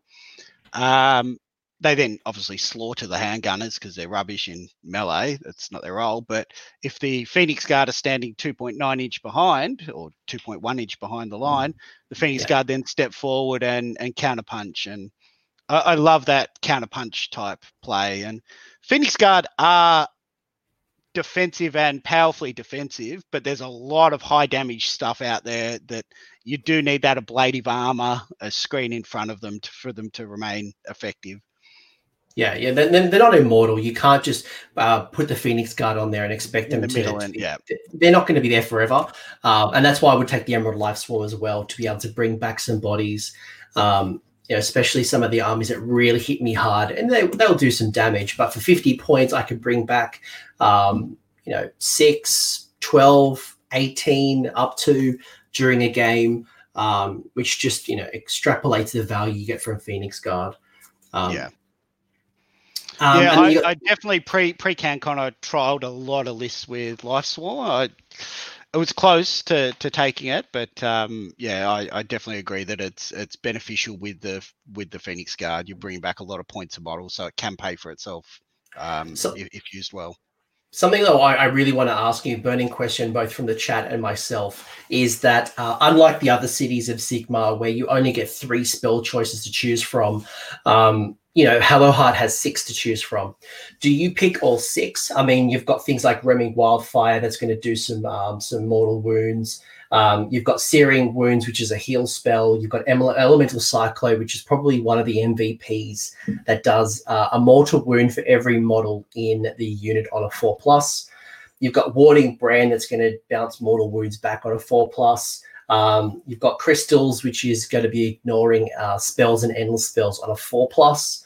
Uh, and then you've got Ignite Weapons, which allows you to add plus one to the wound roll um, to a unit. So um, there's a good diverse mixture of, of, of buffs and damage. What you Yeah. thinking behind the spells? So, uh, it, in the CanCon, the Swish Hish Army Knife, uh, I was going for very much a toolkit list, uh, as can be seen. That um, it's got a combo of kind of a mix and match of everything in there, and I did take at least one of all of them for that list. Um, what I've found over time, Crystal Aegis has a pretty short ra- short cover range for a pretty modest uh, bonus against really not that many uh, armies in the meta. So yeah, I uh, dropped I- it. Crystal Aegis I've, I've now dropped. Um, though it did pay off in my uh, game gains Tzeentch. So I did make a couple of four up ignores. So that's um, uh, it paid off, but I, I drop it nowadays. But, The but, other but one- in, in saying that, you know, when Teclis comes with his Lumineth, you know, if we do have the Lumineth coming on the table, if we do have, you know, Lord Kroak smashing and bashing, if we're going to have, you know, more Tzeentch supremacy, this might be worthwhile. But I'm with you. I, Yeah. I'm with you. I didn't find enough value out of the crystals. Uh, but if magical supremacy and we're seeing more Nagashes on the table under Ossiarch Bonereapers, I may reconsider having that. I, I also took it at CanCon because we had realm spells, so I was expecting a magic heavy meta um, to take advantage of them. I, I, I didn't run into a Nagash, but I was expecting a lot of OBR Nagashes, which there were there, but I dodged them. Um, and yeah, highly effective in, in a magic heavy meta. And if if the event or your local game is using the realm spells, Crystal Aegis is uh, yeah definitely take that because there's going to be a lot of magic. Yeah. Um, I, I actually you you hyped up Elemental Cyclone, and yes, it is good. The problem I've always found with it though is getting in effective range to to do a lot of damage. If if your wizards are up in range to be able to hit that big unit, um, they're, they're in. They've got threats. So um, I, I probably find that as the second spell that I drop. I, I Sear wounds you need to heal up after you take your arcane channel, so that's a must take on uh, in the list. Ignite weapons is incredible on your gyrocopters or your your iron drakes or your um, phoenix guard. Uh, I, I, whatever put, you're attacking with. I would uh, so in my list I would have some you know two units of twenty handgunners, or I'd have like a block of thirty yeah, handgunners. ignite weapons is bringing them, bring, hitting them, bringing them down to wounding on twos is just Oh, uh, it's it's beautiful. Um, and, and, we'll talk about what the Iron Drakes could do um, in the final moments. Roaming Wildfire is one of the best attack spells in the game. It's it's um, uh, it can hit multiple units, and and with a little bit of luck on the dice, you can bounce it to a fair part of the opponent's army. So I do tend to take two lots of Roaming Wildfire uh, somewhere in the list. Um, a warding brand then probably becomes the fourth. So sear wounds is essential. Ignite weapons is the best of the lot. Roaming wildfire for attack and, and damage output becomes my third pick. A warding brand I, I lean to as the fourth pick. Uh, and used effectively, either you scare an opponent off attacking, or if you're playing a more aggro list, which is in variant two and three, um, you can send a, a large unit forward deal its damage, hold its objective, whatever it does. And even when an opponent hits it, it's going to deal 15 mortal wounds back at, at the opponent. And finding any spell that deals 15 mortal wounds by, I don't know, your opponent all in killing your Iron Drakes or your Eternal Guard, a 15 wound mortal spell is pretty nasty. Um, I've used that a lot on my handgunners. So if I have like a block of 20 mm. handgunners, you know, they get charged, they get to shoot before combat, and then yeah. you know, they're going to die. Deal another 10 armor save. Then they're going to throw another, you know, up to 10. So um, it's pretty tasty um, for a spell. Yeah, I, I really like Warding Brand as a damage output style spell and a control and a bit of scared. It, it gets in people's heads. um, they don't want to go near that. Uh, I, I, will. I will say one thing about Elemental Cyclone. Now, you want you probably want to clarify this um, with your tournament organizer. There's a little bit of grey when it comes to this, um, but most tournament organizers are allowing uh, Elemental Cyclone the line to be drawn from something like the the Umbral Spell Portal. So if your wizard's next to an Umbral Spell Portal, and then you set up another Umbral Spell Portal on the battlefield, you can draw that 12 inches from the Umbral Spell Portal. It is grey. It's not 100% clear, but it is something you possibly could do. But as always, check with your tournament organizer yeah. with anything that's unclear. Um, I think uh, Elemental Cyclone, you have to take the spell portal or at minimum the Bale Wind, the, the Bale Wind to give you that extra range as well. Uh, Bale Wind gives you plus six range. Bale Wind is quite an efficient uh, endless spell to add in here. It doesn't get empowered, there's no buff for that. But one of my tricks that I really like doing is a Battle Mage of Azyr with Chain Lightning or the um, Sorceress with Word of Pain you put them on the front line. Uh, your opponent gives you the first turn. Usually, you can tell from deployment is your opponent going to give you a first turn or not.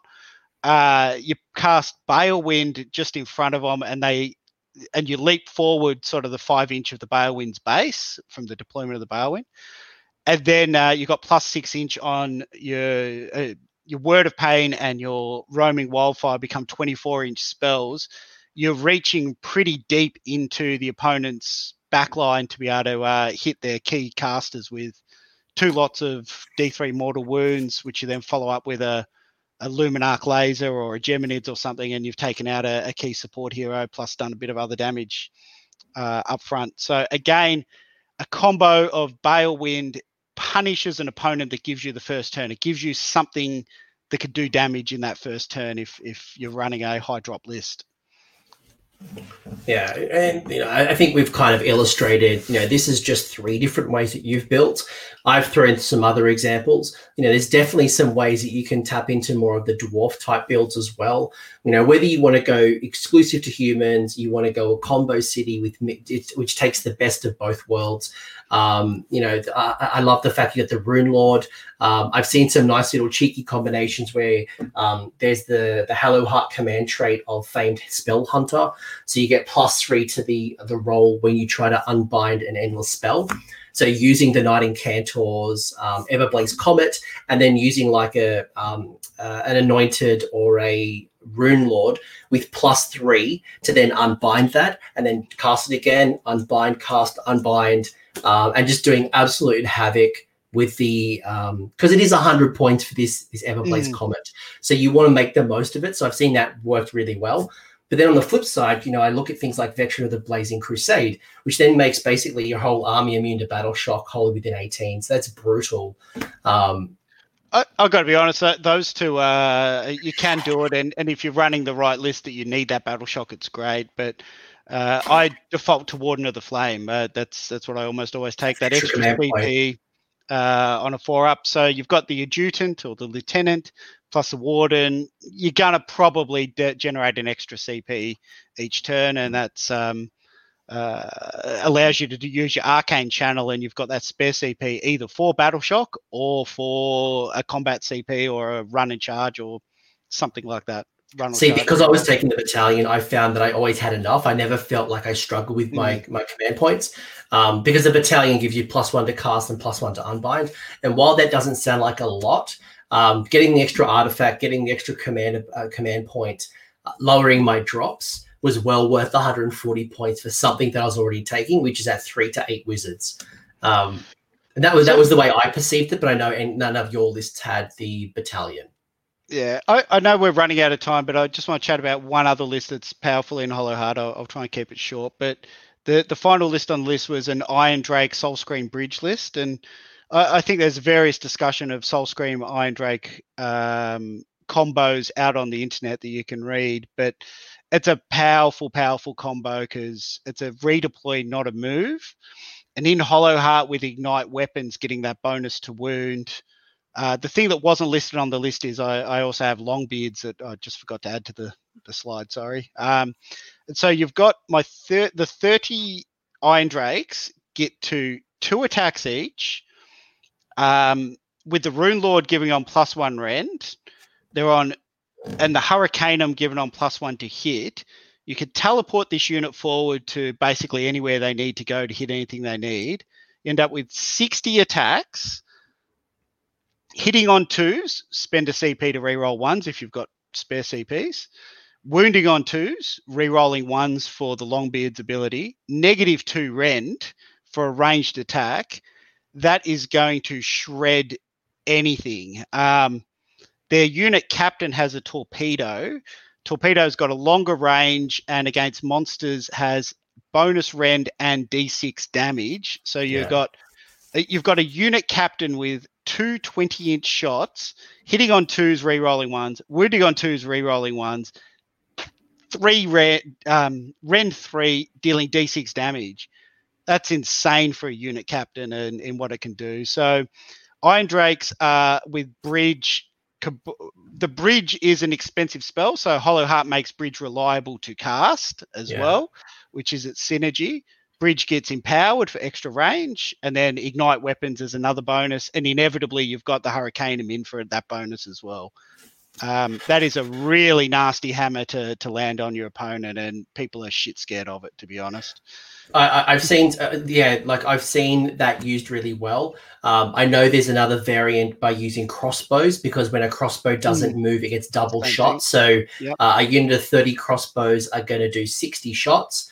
Um, handgunners obviously can teleport around the board. Again, they get uh, pluses to hit if they don't move.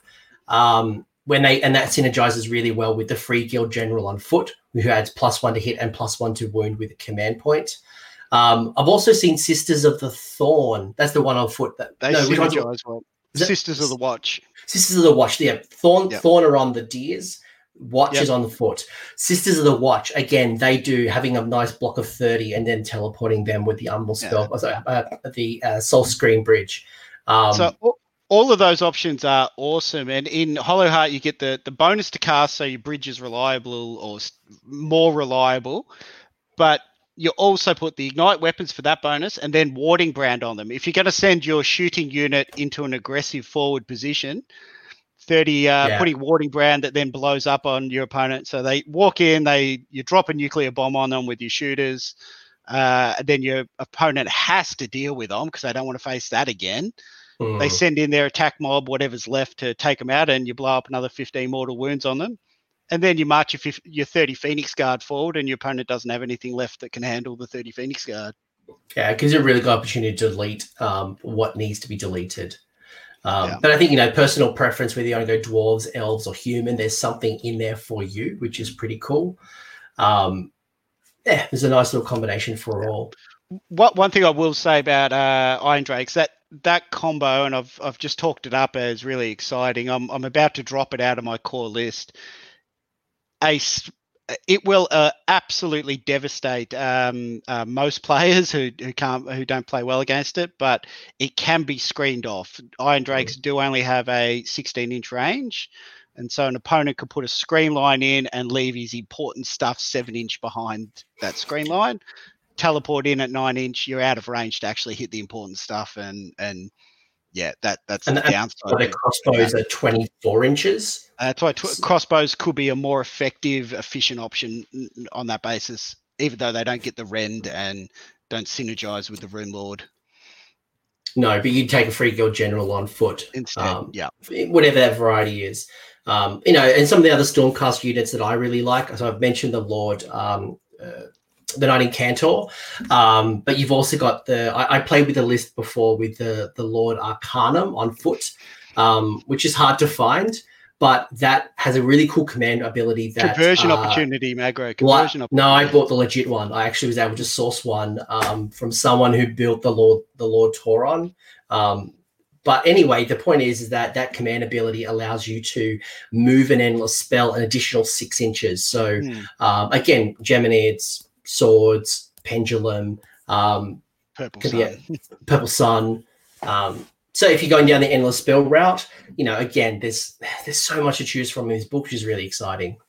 Yeah, yeah, I think the book's going to last a long time, uh, given there's just so many tools. As the meta evolves, if not Hallowheart, uh, one of the other cities uh, will, will, evolve with the meta, and there's so many toolkits in the cities book that you can you can tap into that it, it's going to have a lot of legs for a long time. Uh, maybe not at the absolute top tier, but it's going to take a long time before it uh, dates out as a book.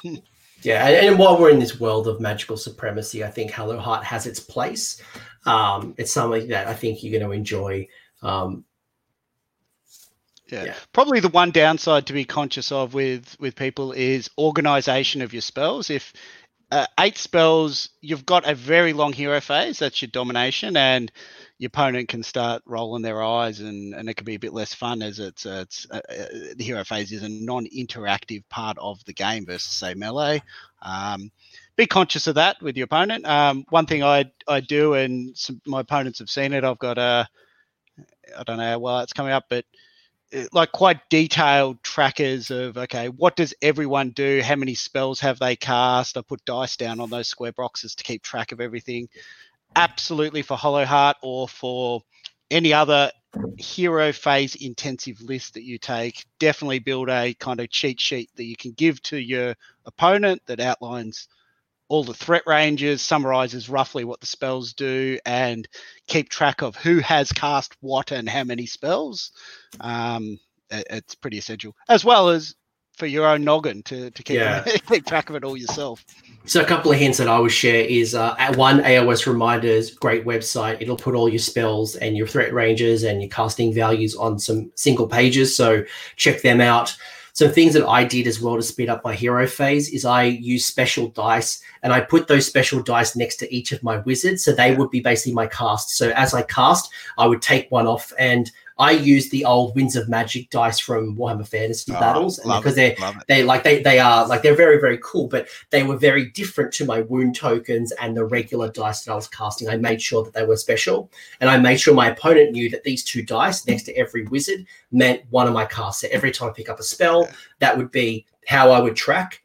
Um, and then AOS uh, AOS Shorts on their website, they have a whole bunch of um, spell cards. So they're in the size of Magic the Gathering, kind of just like a, a, a like a little playing card. Uh, but it'll have all your spells on different little playing cards. So you could go down to the printer, print it yourself, um, and you could almost have like these little cards. So they sit next to your wizard, so you know, you know what spell you're casting and what Yeah. you're not. So you know, you cast, you're not casting, you know, warding brand off one wizard when actually on your army list it's on a completely different wizard. Yeah, and, and that's why I again use that. And like you said, I, I got some special um, uh, arcane looking, cool, elvish, my- mystical dice, and and I use those cards as well. Uh, another really cool one I do. You you do definitely want to have good tokens for your buffs, so you can keep track of it, and your opponent keeps track. One that I do that is um, I've bought cheaply from Officeworks those little, you know, those little uh, table number stands that you see at cafes that have like you're Yeah. on table one, there's a little slot in. So I've bought a few of those, uh, the little clip, and you just put the spell card in and you put that next to the unit of Phoenix Guard with all the buffs on it. And you end up with a forest of these things because there's so many buffs. And you just point that card at your opponent. Your opponent's got no excuse for not going, oh, I forgot that you had that buff on that unit. So it's just part of the politeness of the game as well. Make it easier, Yeah. not only for yourself, but for your opponent to remember what the hell you have done and what all those buffs are going to do to your It- army. It does get confusing for this army. So go to like Pro Painted has tokens. Go get them. And um, if you didn't buy the War Scroll cards that came with tokens from Games Workshop, um, there are some people who make acrylic ones. I think, long story short, have some markers so it's very clear who has what buff because there is going to be a lot of buffs kind of um, being dished out. Last couple of questions, Michael. We kind of like rapid fire these ones, and then, then I want to kind of wrap it up with a nice little sexy one. So we've kind of talked about magic being the dominance in this army, and we don't want to over rely on it, but certainly the strength of being able to apply buffs, and the spells, debuffs, uh, unbinds, all that good stuff. What's the thing that's going to stop you from winning? So, um, like, what's your biggest concern on the tabletop? So the the ar- the single army I've struggled against most is a um, uh, optimized Big Waaagh. Um, uh, I've lost twice to optimized Big Waaagh. Big Waaagh is very dangerous in the meta at the moment. It's super powerful. Um, main reason is your damage output to churn through the sheer number of wounds that it has on its cheap screens is difficult, and um, its threat ranges with um, brutish cunning, um, iron fist, uh, mighty, free mighty destroyers moves, and um, and their various uh, spells for free movement are problematic because you get longer threat range than than these lists that I've had. So you're on the you have to be on the defensive, and Yeah, it's not a good position to be. In in Age of Sigmar, generally defensive is not. Um, it's hard to win from a defensive position. yeah, Um, so Big Waaagh I've struggled with. The other thing I've recently struggled with is going to be Kroak. I think um, Mm. that's um, bit of a bit of a not to unpick, and I think I'm going to actually adjust my list a little bit to to take on the Seraphim. Um, And you know, like Yeah. like the you know, this show right now is happening before the General's Handbook 2020. So we don't know what scenarios are coming up. We don't know if any of our point values are going to increase or decrease. Um, but certainly the the rise of um, of Seraphon, uh, we can only imagine the the um, Lumineth Rune Lords are going to be uh, very strong in magic. Yep. So how we handle those those uh, those challenges, I think, is a question mark. I think what you've got around the Luminarch is a good start but as you've pointed out, it's probably not enough to take down a Kroak. So how do we Yeah. how do we handle the Kroak, or is it a limitation we just accept and there's no try to no dominate such the other thing as a- armies? no such thing as a perfect list. This this is Hollowheart can build a powerful list that that your opponent walks in and goes, Shh, "This is a bad matchup for them." That, um, but there are inevitably bad matchups. Rock paper scissors uh, to to everybody. Um, I think the the other thing to be conscious of here, there is a little bit of a swing factor to this list. You can flub with a one on your arcane channel followed by a double one cast, and that lost me a game at SA GT. Um, I had Sylvaneth standing there, and Nick, if you're watching, love your man, love your Sylvaneth, beautiful models, beautiful player. Um, the Alarielle was standing out the front, just waiting to be teleport bridge struck by my Iron Drakes, and I, I rolled a one for Arcane Channel, followed by a uh, double one on my cast, and bang. That's that. It, that happened that to was, me. I, I played. Uh, I played Matt Campbell, um, who is a very proficient Masters level one CanCon in 2019. Blades of Khorne. He's just an absolute guru. And I'm playing Matt Campbell round five of a teams tournament um, last year, and um, you know he, he was running up his bloodthirsters. He had you know the incessant rage, like uh, all the bloodthirsters in the world, and I'm like right. They're about to charge me. I'm going to hammer the crap out of them. And I roll one of my arcane channeling. I roll nothing but double one and one and twos. And Matt, Matt, who uh, I haven't seen this side of Matt before because he's very, very focused, very um, he's very, very good at what he does. He looks at me and goes, that's the worst rolling I've ever seen. yeah. Um, and and and, that, and and I think that's something you need to accept is that yes, there is a good chance that you can get plus six on your cast, but then there's also going to be a plus one, uh, and you're going to take damage as well. And all of those spells you're trying to cast, the ones on a seven, the ones on a six, um, and the spells are quite generous when it comes to the spell casting. What you want to do is you want to cast high enough that your opponent can't unbind. It's not that you can't get them off. It's that they're five, sixes, and sevens, and your opponent just goes, "Nah, still unbind them." Or it's a complete flub, a, a, triple one, effectively, and and it happens. So, uh, uh, look, it's a dice rolling game. You can't you can't eliminate that risk. I think Hallowheart can you can put yourself in a good position to put most dice roll odds in your favor. Which, if you play the game in a competitive sense, if you've skewed the game in your favor, that's that's the best you can hope for, um, uh, rather than controlling it completely. Um, yeah. And occasionally, key dice roll is just going to kill you, and and that's um, that's that's that's the game. it kind of goes back to our first point, and that is um, don't put all of your eggs in one basket. Have yeah. three or four different threat pieces and really think about them independent of your wizards. You know, we, and we've and we've shown some really good examples of that in the show, but just don't put all of your eggs in the basket as tempting as it is in Hallowheart.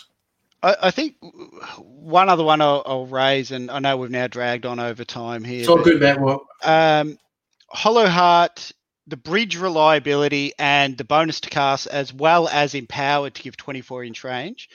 One thing to be conscious of is how deep into the late game you can be and still be a threat to steal the victory. The a lot of games are decided in in turn two and three and and effectively wrapped up. But any game that goes to turn four and five where it's still a game, the bridge is so critical because it gives you that teleport to to move whatever you need to do to move to seize an objective. Um, and in that turn four, turn five, sometimes it's a gamble because maybe you've run out of the ability to to cast Arcane Channel and you need to kill off a unbind on the bridge wherever it is first and then uh, recast it to be able to reposition around. But if you're in those desperate last moments, dying moments of the game, a bridge is can win you the game by by teleporting some unit over to some unprotected objective and and getting those extra objective points. And yeah, um, that's optional for, I suppose, any army with the bridge. Um, but Hallowheart it works well because you've got those bonuses to cast and and and a lot of casts, and likely have you are still likely to have a wizard alive in the end game. Um, wizards often don't survive past two in the meta. Um, um, and, and yeah, this is also where, where Shadow Warriors become really valuable. They, they do the same thing without the, the casting cost, but they've got to be down by turn four. Yeah, um, canaries, uh, canaries really pay off in, in that as well. Canary, yeah, good, good, good call out as well. Final question to bring us home, and then we can kind of do any shout outs. I know the Geelong boys are waiting for one final shout out, but based on all of your experience uh, from playing this book, what have you learned that might not be as, um, I guess, obvious to the person who's reading it for the first time? So we've kind of talked already about the swings of the book. We've talked about the over reliance. Is there anything else that you've kind of learnt that it took you a couple of games to realize? Uh, oh, that's a tough question. I'd, I'd probably say if you're picking up cities for the first time, if you're picking up mixed order for the first time, don't start with Hallowheart. There's too much to keep in your head. Too too many synergies, too many interactions and combinations. I evolved into Hallowheart from, as we discussed at the start of the show, from Firestorm, playing effectively mixed order with basically no faction abilities at all, plus one to unbind. Oh, big whoopsie. Um, it, it was actually made, I believe it made me a better player because I was not playing with all the complex synergies and interactions. I was keeping the game basic. And I've evolved my play now to be able to handle the more complex interactions, such as Hallowheart. Hollow Heart is definitely up there as one of the more complex factions you can play. It's I think I, I, I, would probably argue it's the most complicated of the cities of Sigmar. Yeah, and that puts it with all the combos, all the options. It, it, I think it puts it in the sort of maybe the top three, if not outright, as uh, the most. It's not. It's not. It's not as complicated as Gitz. Uh, as a Gitz player, I'll say Gitz is probably. Fair. Gloomspite gets wizards, like the Gitz part is super complicated, but I think you've made yep. your point. Your point is like yeah, it is It's a complex list. If you're if you're relatively newcomer to to the game. Hallowheart's maybe not the first thing to jump into. Maybe maybe go a Hammerhal or something, uh, which is still a lot of fun. A Tempest Eye, a lot of fun, um, uh, and quite good. Uh, maybe build up your your skill and understanding of threat ranges and overlapping and keeping your heroes within range of their buffs and spells being effective. Uh, that that's a bit of the art to the game that uh, you absolutely need to do for Hallowheart um, to to be effective with it, and yeah, build build yourself up to to play Hallowheart. Love it. Um, someone in the chat's called out a, a really good question that I, I, I got really excited about early. I thought, yes, this is the this is the. I actually come up with this idea, and I'm like, this is the greatest idea in the world. And then I realized it wasn't actually how it works. And they're asking about um, evocators on Dracolines. So I'm like, yes, they cast spells yes, I'm gonna. Oh wait, it doesn't They're work stuck. nearly they as can only cast their own spell. unlike the Sisters of the Thorn, they can only cast their own spell. Which, yeah. which I'm like, yes, I because I, I really wanted something that was fast and I could hit hard, and I'm like, yes, kitty cats, yes, no. No, um, I I played uh, and yeah, I I completely mangled it and it was practice game or whatever, but I uh, coming into CanCon, I, I saw Hallowheart. I saw that. I, I misplayed it. I dropped down 10 evocators into the list, gave them an extra spell.